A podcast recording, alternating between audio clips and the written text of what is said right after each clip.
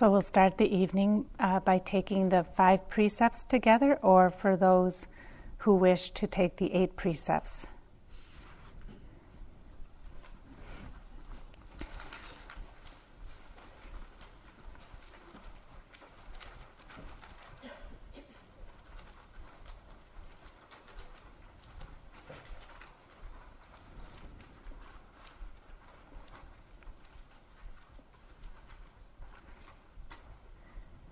So I will uh, will do this call and response. Um, the preliminary homage, I will just uh, say it once and then we can repeat together three times. Going to the refuges, uh, we can do the first stanza call and response, and then after that, we can do it together. And the precepts, we'll do the first one call and response, and then the other one's just the part that changes. And then for the precepts, I thought it would be nice tonight if after we say the precept in Pali, we'll, we'll read it in English together so we know what we're committing to.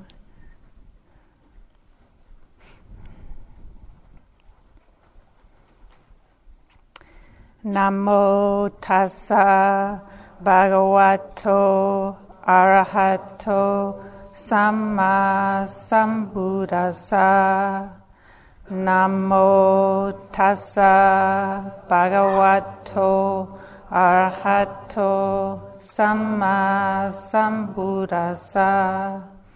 Namo tassa bhagavato arahato samma sambuddhassa. Buddham saranam gacchami. Buddham Saranam Gacchami. Dhammam Saranam Gacchami. Dhammam Saranam Gacchami. Sangham Saranam Gacchami. Sangham Saranam Gacchami Dutiyampi Buddham Saranam Gacchami. Dutiyampi Dhammam Saranam Gacchami. Dutiyampi Sangham Saranam Gacchami. Tatiyampi Buddham Saranam Gacchami Tatiyampi Dhammam Saranam Gacchami. Tatiyampi Sangham Saranam Gacchami. Panatipata. Panatipata. Vairamani. Vairamani. Sikapadam. Sikapadam samadhiyami, samadhiyami, adina dana, adina dana, Vairamani sikapadam. Samadhiyami, abrahmacharya, abrahmacharya, Vairamani sikapadam. Samadhiyami. I forgot to do the English part. Let's go back to number one and just do the English. I undertake the precept to refrain from destroying living creatures. Number two. I undertake the precept to refrain from taking that which is not given. Number three. I undertake the precept to refrain from any kind of intentional sexual activity. Musawada, Musawada, Vairamani Sikapadam Samadhiyami. I undertake the precept to refrain from incorrect speech. Sura, Sura, Maria, Majapamadatana, Pamadatana, Vairamani Sikapadam Samadhiyami. I undertake the precept to refrain from using intoxicant liquors and drugs that lead to carelessness. So, for those who wish to take the eight precepts, Vikala Bojana, Vikala Bojana, Vairamani Sikapadam Samadhiyami. I undertake the precept to refrain from eating at the wrong time. Nacha, Nacha, Gita, Gita, Wadita, Visuka Dasana, Visuka Dasana, Malaganda, Malaganda, Vilepana, Pana, Dharana, Mandana, Vibhusanatana, Vibhusanatana, Vairamani Sikapadam Samadhiyami. I undertake the precept to refrain from dancing, singing, music, going to shows, wearing garlands, and beautifying myself with perfumes and cosmetics. Uchasayana Mahasayana Uchasayana Mahasayana Vairamani Sikapadam Samadhiyami. I undertake the precept to refrain from using high and luxurious seats and beds. And then all together, Idam me silam maga palanyanasa pachayo hotu. Thank you.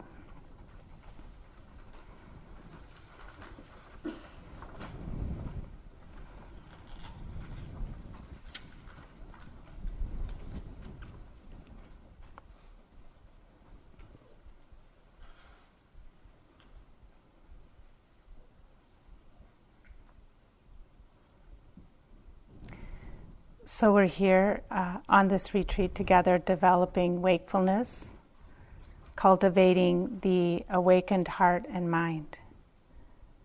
But how do we do that? How do we pay attention to our lives with balanced energy? For many people, this is um, a question that arises quite often in practice. And for most of us, it's an ongoing part of practice to answer this question. So, tonight, my talk is going to be on a balanced application of effort. The Pali word for effort is virya. So my talk tonight is on virya. I'd like to start with a quote from the Sutta, from the Buddha, from the Samyutta Nikaya, about the well, it's, it's a little bit about the paradox of effort. In this sutra, a deva or an angelic being, a heavenly being, is asking the Buddha some questions about effort. So the Deva says, Tell me, dear sir, how you crossed over the flood. So, crossing over the flood is a kind of metaphor that is often used in Buddhist teachings for um, uh, found freedom from suffering, liberation. So, tell me, dear sir, how you crossed over the flood. And the Buddha answers, I crossed over the flood without pushing forward, without staying in place. And the Deva, but how did you cross over the flood without pushing forward, without staying in place? The Buddha says, When I pushed forward, I was whirled about. When I stayed in place, I sank.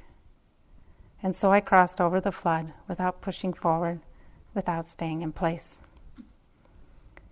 And the Deva says, At long last, I see an honorable one, totally unbound, who, without pushing forward, without staying in place, has crossed over the entanglements of the world. In a move that is both delightful and intriguing, you may have noticed that the Buddha didn't tell us what to do. he did, however, give some good hints about what not to do. he didn't push forward and he didn't stay in place, and that's how he crossed over the flood. So perhaps uh, pushing forward and staying in place are two extremes that we want to avoid in our application of effort to our spiritual practice. And then perhaps skillful effort lies somewhere in the middle between these two extremes. So we'll take a few moments to look at these two extremes. The one extreme is of, as the Buddha says in the sutra, staying in place, staying in one place. And this could be taken as not making any effort at all to develop spiritually. And if we don't make any effort to develop our minds and our hearts, we will find that they just go on in their usual, often troublesome sort of way. If we do nothing, we sink, as the Buddha said. We sink and drown in the stories and turbulence of our hearts and minds.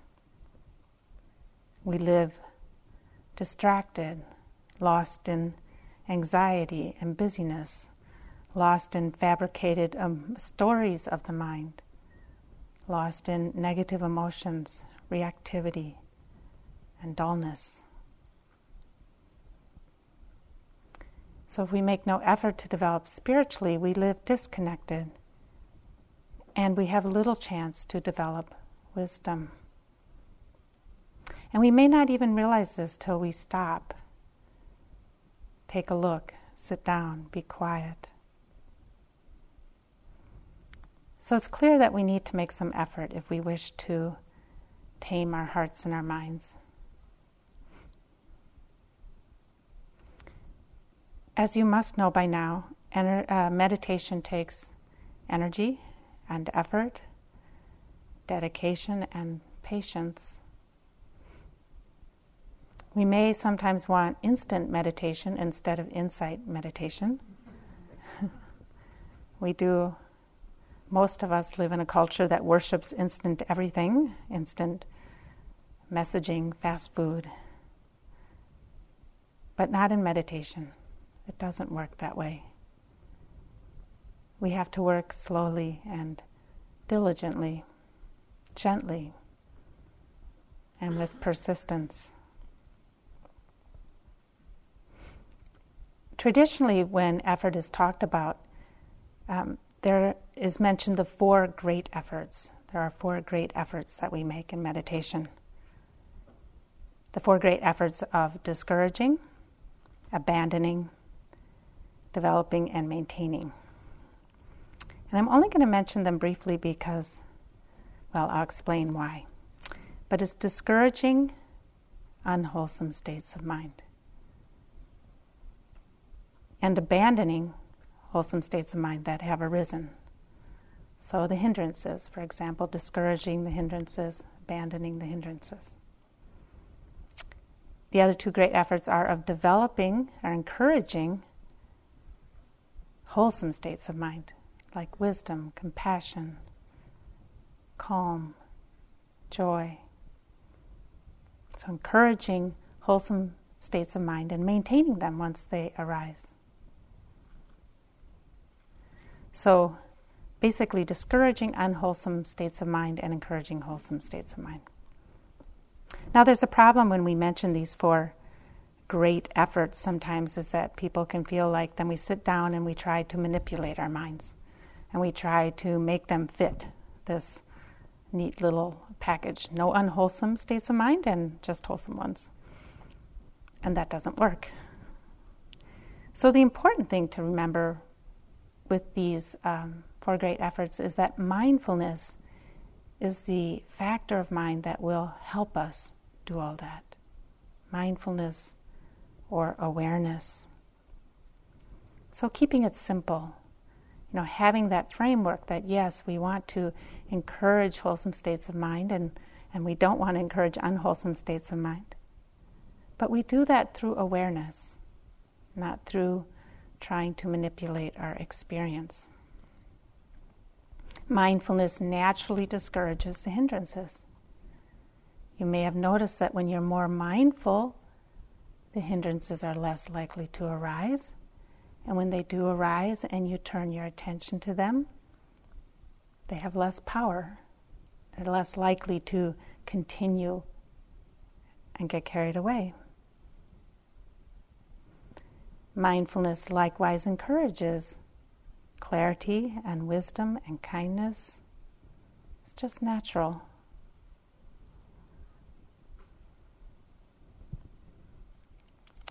So, staying in one place on retreat, this extreme to avoid staying in one place And retreat, it may mean getting too comfortable and not stretching at all in our practice. So, maybe too many tea breaks, or too many naps, or too many skipped walking meditations. We can check for ourselves. I do yoga, and I find that if I don't stretch just a little bit, push just a little bit beyond what I'm used to doing, I don't develop further. My yoga doesn't develop further. And I think that's one of the rules also of strength training. You know, when you're doing, uh, what do you call these? Whatever. Exercises to strengthen your muscles, that you have to um, push the edge a little bit. If you just keep doing the same amount, you don't develop stronger muscles. And a retreat's a little bit like that, you know, that we have to uh, stretch a little bit out of our comfort zone sometimes, not limit ourselves. And stretching on retreat has its own kind of reward. There's this feeling of, oh, I don't have to limit myself. It's satisfying. However, it needs to be done with kindness. And sometimes, if we're already feeling pretty stretched, it's not time to stretch more. So we really have to pay attention to our practice to see what is appropriate for us as far as stretching goes. Sometimes we will have to call forth our inner hero or heroine when we practice. In mythology, um, novels, uh, poems, epic poems, there's always, there's often these stories of epic journeys that the hero or the heroine has to undertake. Some great task, a very difficult task.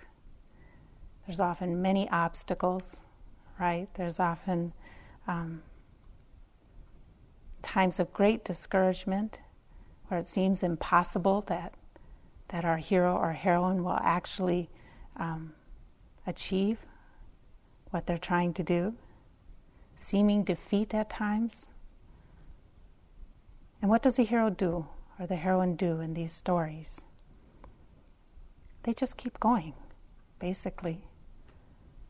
That's their greatest strength, right? They just keep going.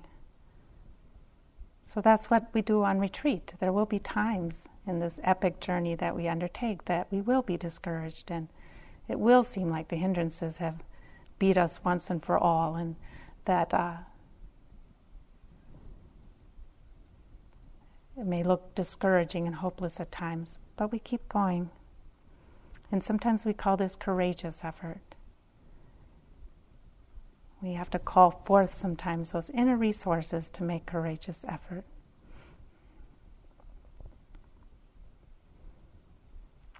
I like the story of one um, of the nuns in the time of the Buddha who exemplifies this for me. There was a woman named Patachara, and uh, she was a young woman. And uh, various things happened in her life, but at one point she had a very bad 24 hours, a very bad day. It is said that in 24 hours she lost both of her children, one of them to drowning in a flood, and the other one was carried off by an eagle. She lost her husband, who came to uh, meet with her by him being bitten by a poisonous snake.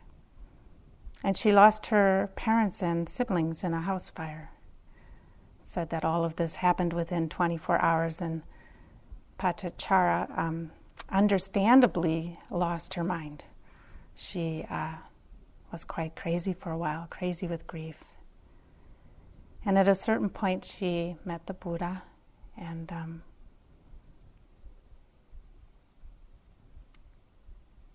regained her sanity and became a nun. And I'm going to read the what's known as the Enlightenment poem that uh, she wrote. In those days, it was apparently typical to write a poem after you became fully enlightened. And you can get the sense from this poem that she uh, worked hard over many years and that perhaps hit the wall a number of times, um, but kept going. Patachara says, When they plow their fields and sow seeds in the earth, and when they care for their wives and children, young Brahmins find riches. But I've done everything right and followed the rule of my teacher. I'm not lazy or proud. Why haven't I found peace?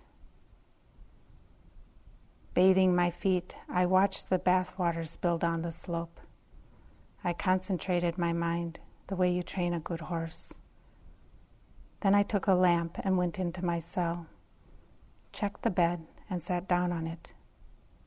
I took a needle and pushed the wick down. When the lamp went out, my mind was freed.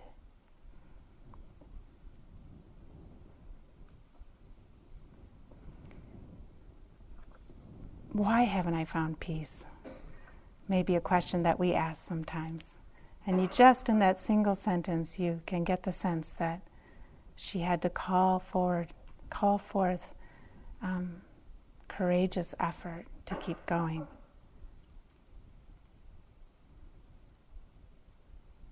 The other thing I like about this poem is that it points towards um, one way that we can stretch in meditation, and that's through what we call continuity, or through being aware as we go through our day. Her mind became free not when she was sitting cross legged in meditation, but when she was going to bed and she was um, being mindful of all that she was doing. So, one way we can um, stretch that's very valuable for our practice is to um, look at how we can bring mindfulness into all of our activities during the day. Now, for some of you, that might seem quite daunting.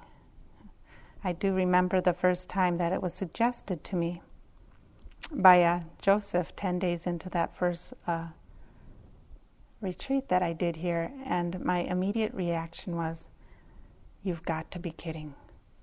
It was like, uh, no way. it seemed like way too, um, too much to take on.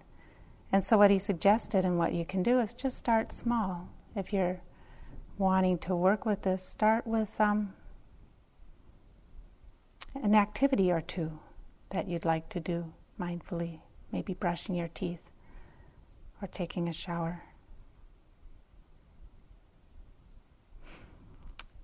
Once uh, somebody asked Thich Nhat Hanh, the famous Vietnamese monk, said, How do you um, keep mindful during the day? And Thich Nhat Hanh replied, I try to find the most pleasant way to do things. So if uh, it seems daunting to be continuous, why don't you start with something pleasant? Start with a few things that you do during the day that are pleasant, like drinking tea or brushing your teeth. Brushing your teeth can be pleasant because it's tasty, right?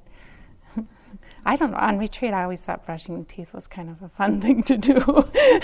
there's not there's not a lot of entertainment. It's like, mint, yeah. Another um, usually pleasant activity is eating, and so uh, eating meditation is also a great um, thing to add to your um, repertoire if you haven't already started to do so. Eating meditation is fascinating. I mean, have you ever really just tasted a bite of rice? You know, we think of rice as perhaps a kind of dull food that we just take to fill our stomachs. But if we really eat a bite of rice mindfully, it's quite an amazing experience. Or our thoughts, watching our minds while we're waiting in line for lunch. Anybody here willing to have their thoughts while they're waiting in the lunch line broadcast for the rest of us? Fascinating. Sometimes I like to tell a little story of uh, one time when I was waiting in the line here for lunch. It was uh, uh, it was one of these three month retreats, so there were those times we filled the place up a little bit more. We didn't have only single rooms; we had some doubles, so we had hundred yogis plus staff and everything. And I was fourth in line for lunch, waiting for them to ring the bell. And the thought that was going through my head was, "There won't be enough for me." That's interesting. you know, it's like fourth in line. Hmm. we can learn a lot by paying attention to our minds as we are in line, as we're getting food. Another thing I would do at that retreat is I, I had this rule I had to eat everything I took. Just felt like kind of basic courtesy and for the, the world and, you know, common sense. But I never ceased to be amazed by how much the food on the plate would grow from the time that I served myself to the time I sat down. You know, as I would serve myself, it always seemed like, you know, maybe it was barely enough. and then I would sit down and go, oh my God, look at all this food. How did that happen? And I would do it day after day too. I found that quite fascinating. You know, it's like it took a long time to actually learn. So, eating meditation, very interesting.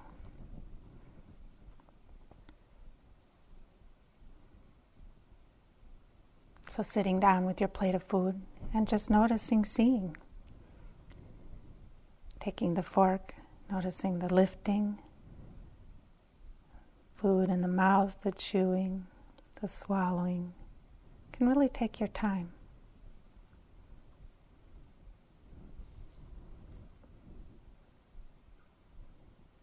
And so we can find other ways um, on retreat that we can stretch. If we're not doing the first sitting, perhaps some morning just trying it out, see what happens. And then when we stretch, you know, it's important to see what the results are. And if we stretch and we find that it's just making us tighter, maybe that's not appropriate right then. If we stretch and we find that it helps strengthen our practice, then it can be a good thing to do. So, being willing to stretch and then look at the results from that.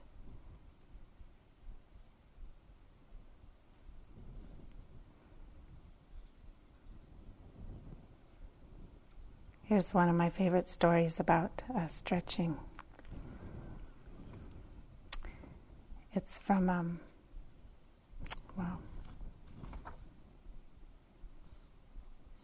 Dzogchen, Dzogchen teachings. One of my teachers at Tashi Jong was Amtrin Togden. He was a great yogin who lived previously at Khampagar in eastern Tibet. Khampagar is a very steep place in between cliffs. His guru, Khamtrul Rinpoche, put him in a high mountainous place for nine years. His practice developed well, and everything was quite easy. The place had beautiful views and a lot of space, and nothing changed much. He went to see Khamtrul Rinpoche and said that now he needed a horrible place to medicate, meditate, meditate, meditate, because everything in his previous place was so good. So Khamtrul Rinpoche sent him to a small cave in a cleft between mountains. The sun never came into the cave, and it was very damp and cold. It was near a, uh, big waterfall and about 14,000 feet up. A place with a lot of bad smells and very damp.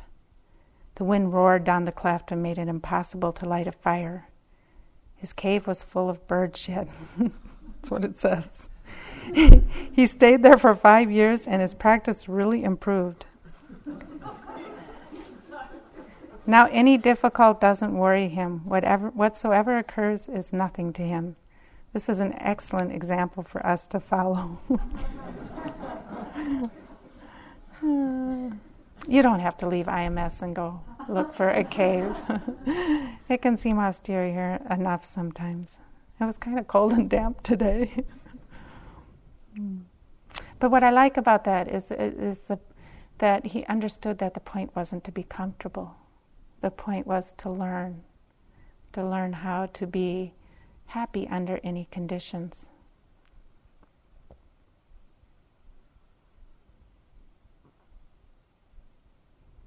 I just want to say before I move on um,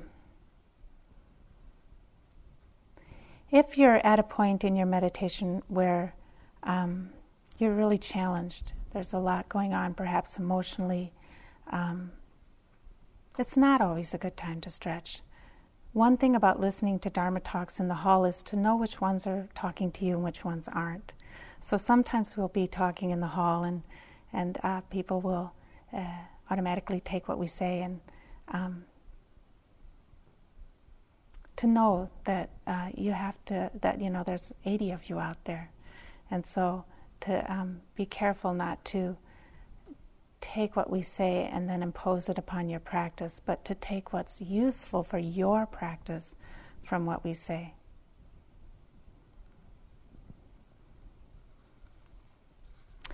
So that was one, one extreme. The Buddha talked about staying in one place and sinking.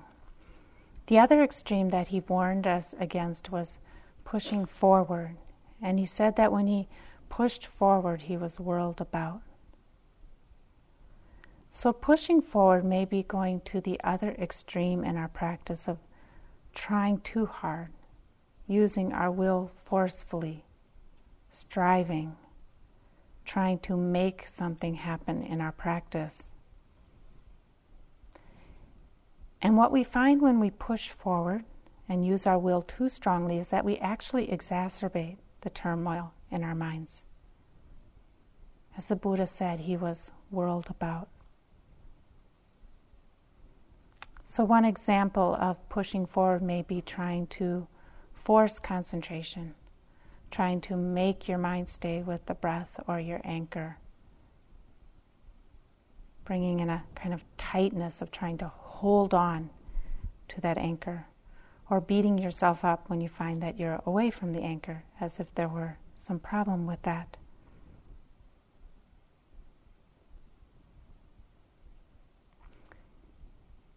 We can't force concentration. Concentration just develops by each moment that we wake up, each moment that we come back to this present reality, concentration builds. And in one of meditation's numerous paradoxes, the more we strive and try to be present, the more disconnected we get, the further we get away from connection. Check it out sometime. Check it out sometime when you're trying to make something happen in your practice. How connected are we in that moment? See what happens if we settle back. How connected are we then?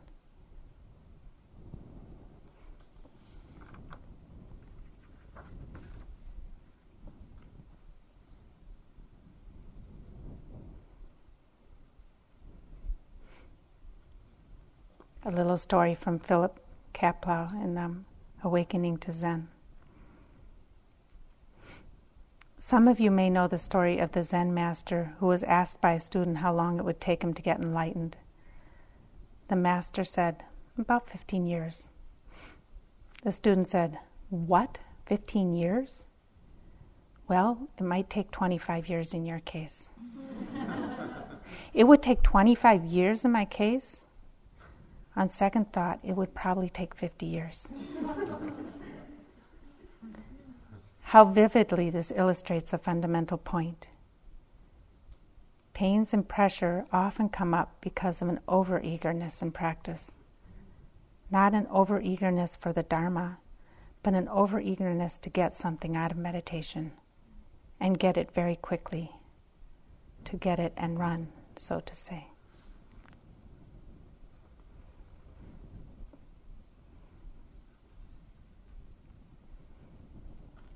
So, skillful effort means putting forth full energy in our practice without striving.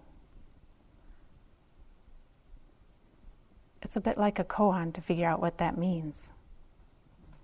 It's not so simple. We usually have to do a little bit of striving first in order to understand, to understand for ourselves.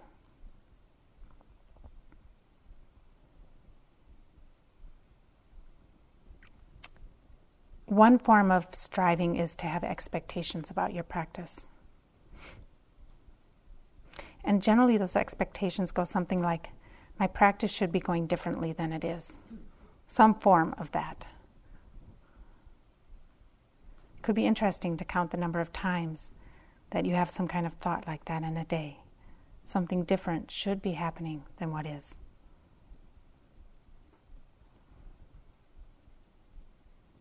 Or another way that we strive is to have agendas about healing,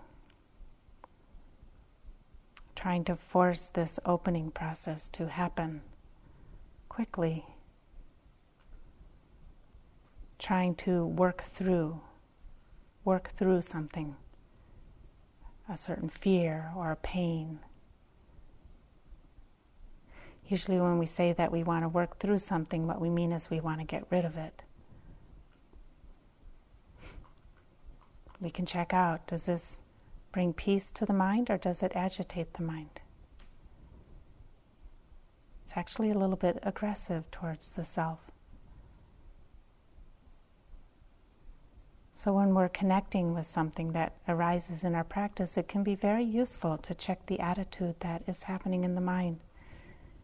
Is there striving? Is there an agenda? Is there an expectation?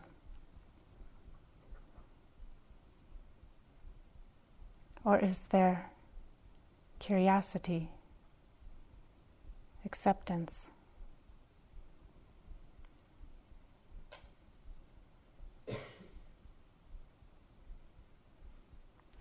We learn that freedom and happiness comes through acceptance of our arising experience in each moment. And that transforma- transformation happens naturally from this process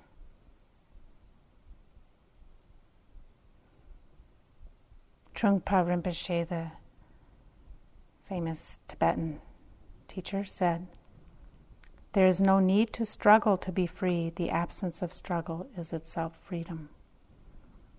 There is no need to struggle to be free. The absence of freedom, uh, the absence of struggle is itself freedom. So if we find that we're struggling with something in our practice, check out what's happening. Is there striving? Is there a struggle to be free that's actually getting in the way of freedom?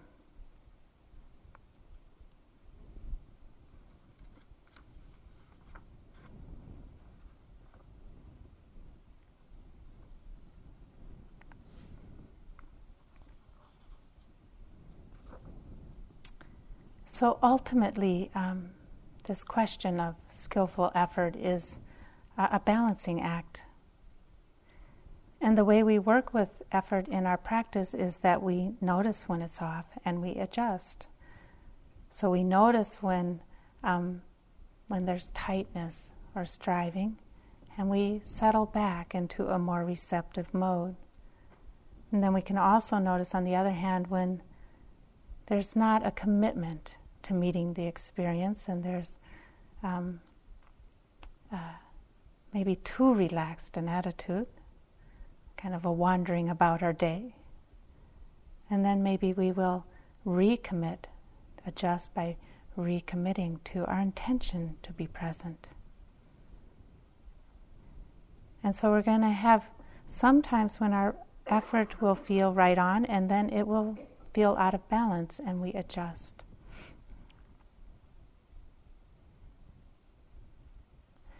The Buddha compared it to holding a bird in the hand,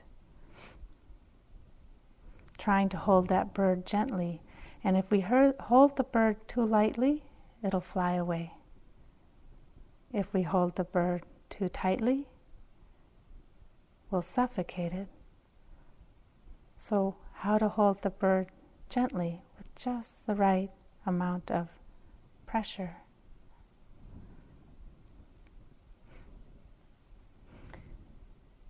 At first, in our practice, teachers help us understand this, will help us balance our effort, and then over time, we learn how to do it for ourselves.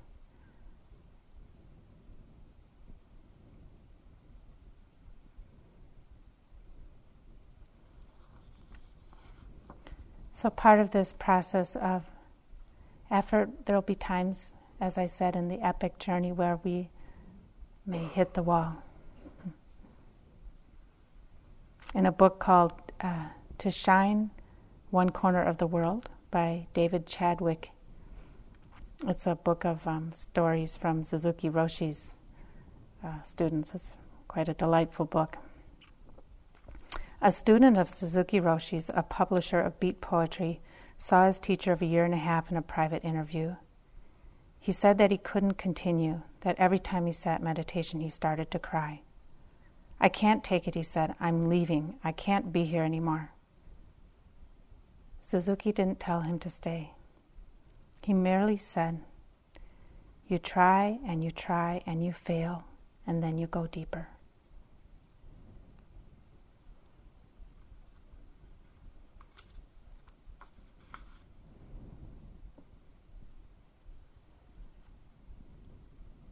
So, part of our process may be hitting our edge and then we go deeper. We just keep going.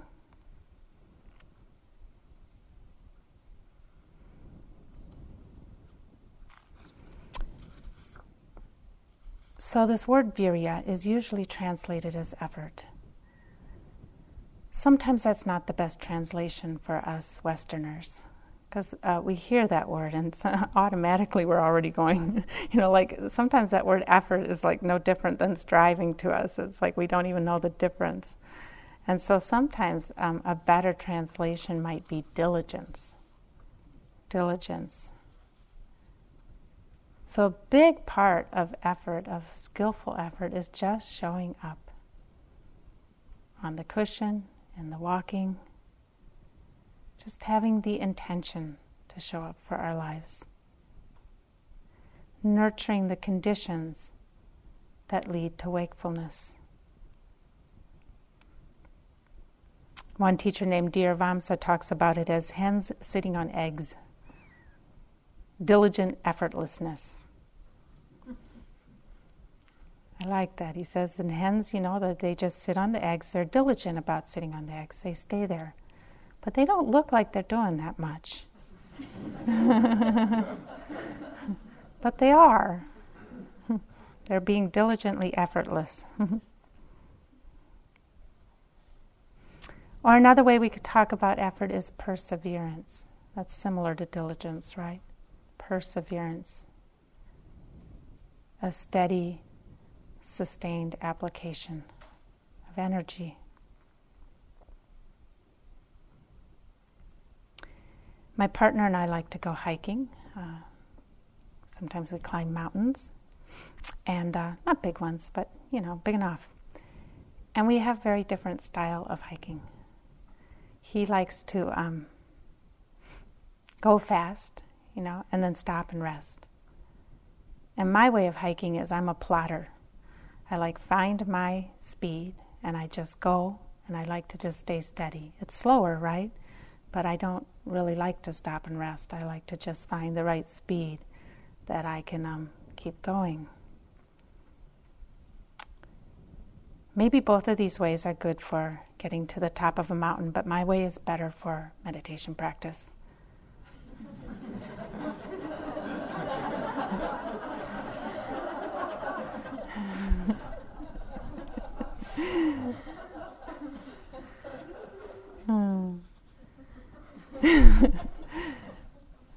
so she knows my partner. so, um, you know, so, so, for practice, you know, finding the right uh, s- speed that we can just keep going is better than like trying really hard and then going taking a two-hour nap. You know, finding the steadiness is best.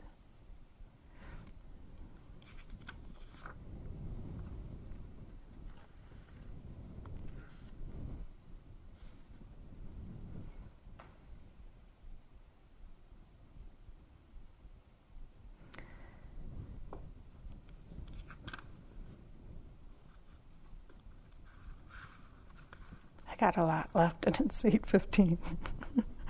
All right, so uh, sometimes it's skillful um, to back off and practice.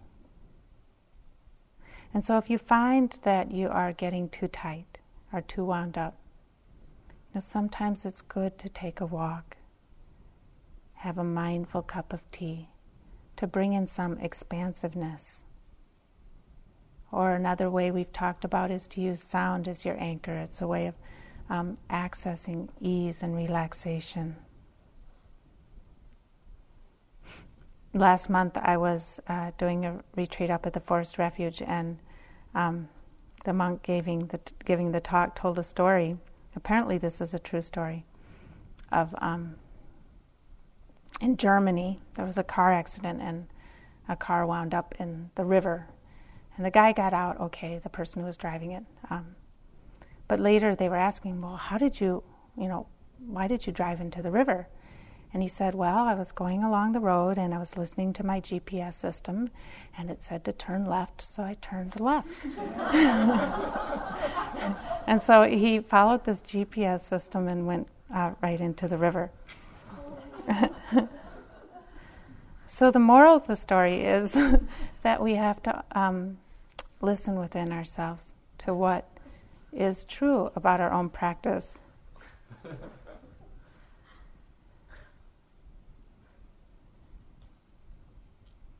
and so it's like I said, if you know one of us up here giving a talk and what that person is saying is not true for your practice at that point, it's important to listen to what you need. And like sometimes that means backing off. So, not to get too rigid um, about following some idea about what your effort should look like, but very sincerely looking at what's most useful for you in your practice at this time. And your teachers can help you figure that out.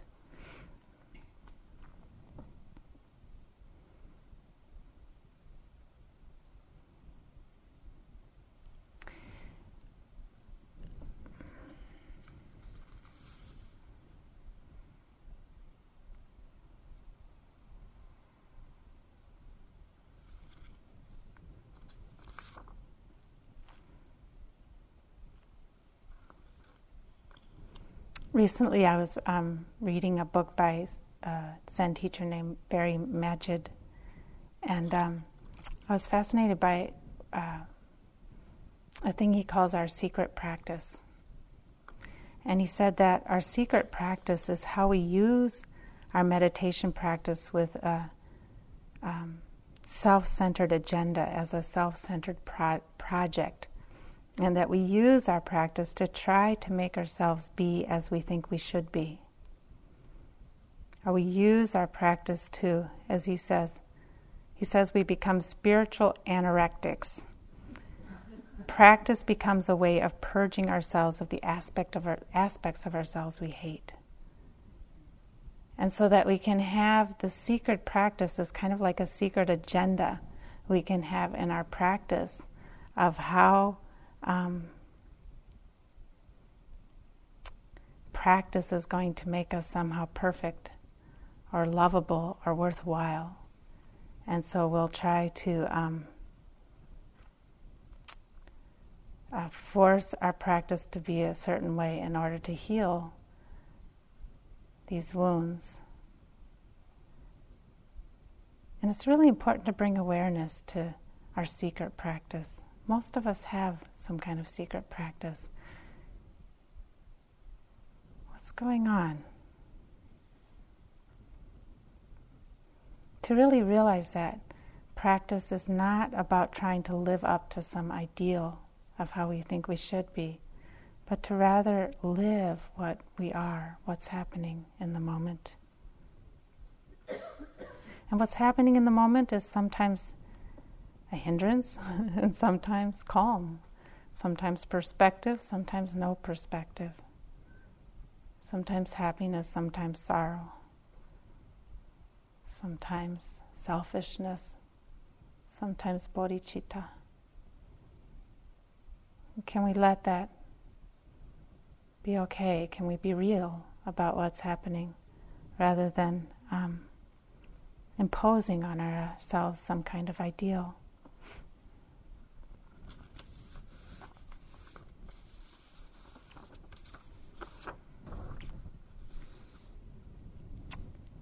Uh, Jack Kornfield has a book called After the Ecstasy, The Laundry. And one senior Lama said to him, an unidentified senior Lama, Perfection must be around here somewhere. Where is it? Is it in the next experience or the one after that? My true practice is patience, not wanting something special or unusual to happen. As soon as I see striving and expecting, I know I've lost the great perfection. The hardest thing I still have to pass through is the realization that there is no final perfect condition to rely on. It is all fundamentally changing. You don't learn this quickly. You have to let go into this ordinary perfection again and again.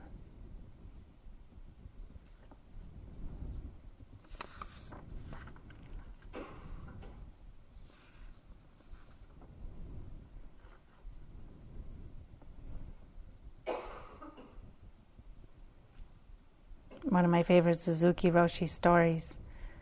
He was addressing a group of students once, and he said, You're all perfect just as you are, and you have some work to do. to me, that's the right balance. to, um, you're all perfect just as you are, and you have some work to do. And they can both be true.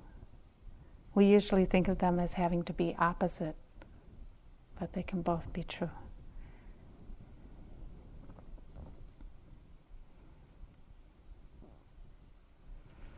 We start to learn that the present moment is the only place where we can learn to be free. Not in the future, not striving for some future happiness.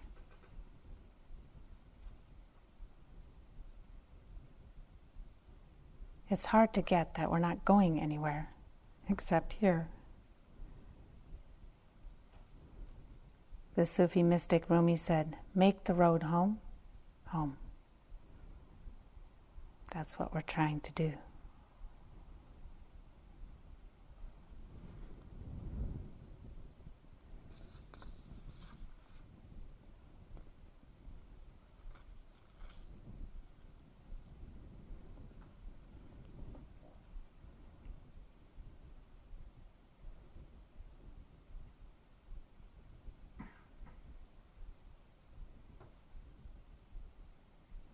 The deepest realization comes from deep relaxation.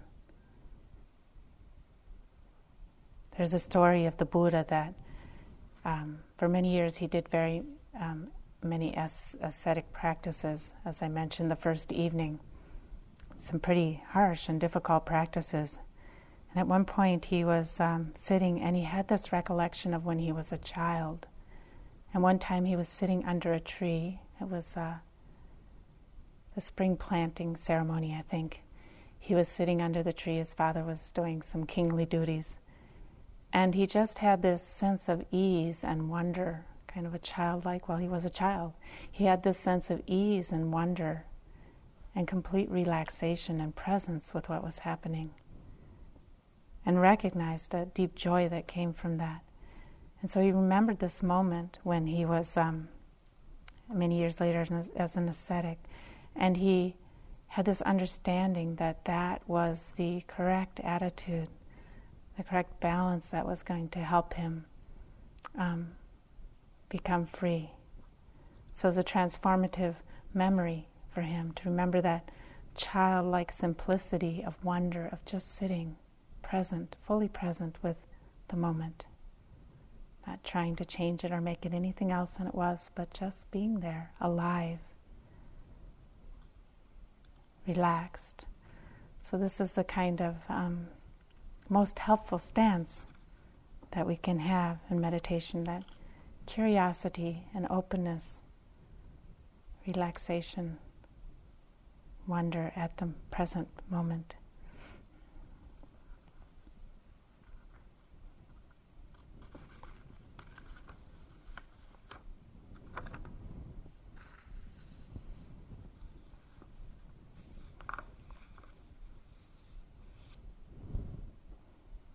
and patience, big part of effort. I'd like to um, read a story. I'll probably end with this. Um, some of you have been on retreat with me, have probably heard it before. I think it's, I love it so much, I'm going to read it again. And it's from a book called um, Slow Movement by Carl Honore. Another marathonic musical event is underway in Halberstadt, a small German town famous for its ancient organs. The local St. Burchardi Church, a 12th century pile that was sacked by Napoleon, is a venue for a concert that will end in the year 2640, sponsors permitting. The featured work was written in 1992 by John Cage, the avant garde American composer. Its title, appropriately enough, is ASLSP, or As Slow as Possible. How long the piece should last has long been a bone of contention among the cognoscenti. Some thought 20 minutes enough. Hardliners insisted on nothing short of infinity. After consulting a panel of musicologists, composers, organists, theologians, and philosophers, Halberstadt settled on 639 years, the exact time that had passed since the creation of the town's renowned organ. To do justice to Cage's piece, the organizers built an organ that would last for centuries. Weights attached to the keyboard hold down notes long after the organist has left. The ASLSP recital began in September 2001 with a pause that lasted 17 months. During that time, the only sound was that of the organ bellows inflating. In February 2003, an organist played the first three notes which will reverberate through the church until the summer of 2004 when the next two notes will be played. The notion of a concert so slow that no one who attends opening night will live to hear the final notes clearly strikes a chord with the public. Hundreds of spectators descend on Halberstadt each time an organist comes in to play the next set of notes. During the long months in between, visitors flock to soak up the residual sounds echoing around the church. what I like about that story is kind of the grand, the large perspective. and the um, non striving nature of this piece. and so perhaps we can hold our practice a little bit like that organ piece relaxed, spacious, non striving.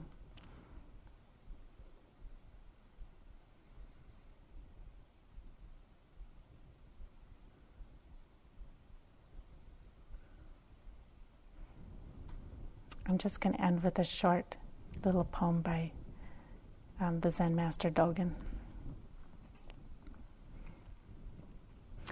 Realization is effort without desire.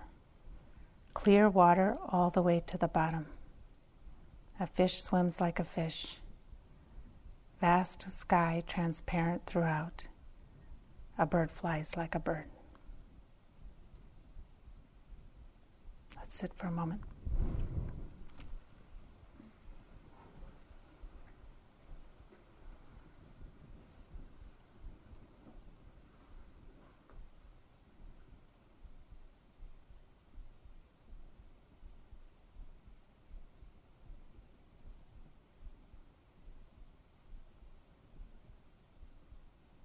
Realization is effort without desire.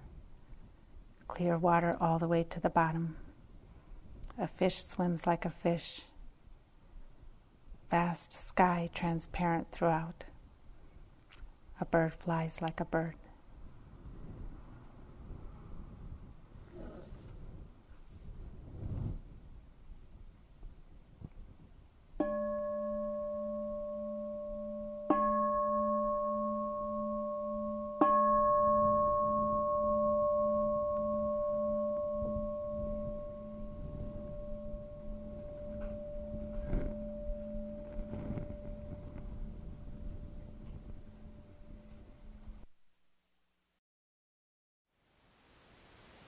Thank you for listening.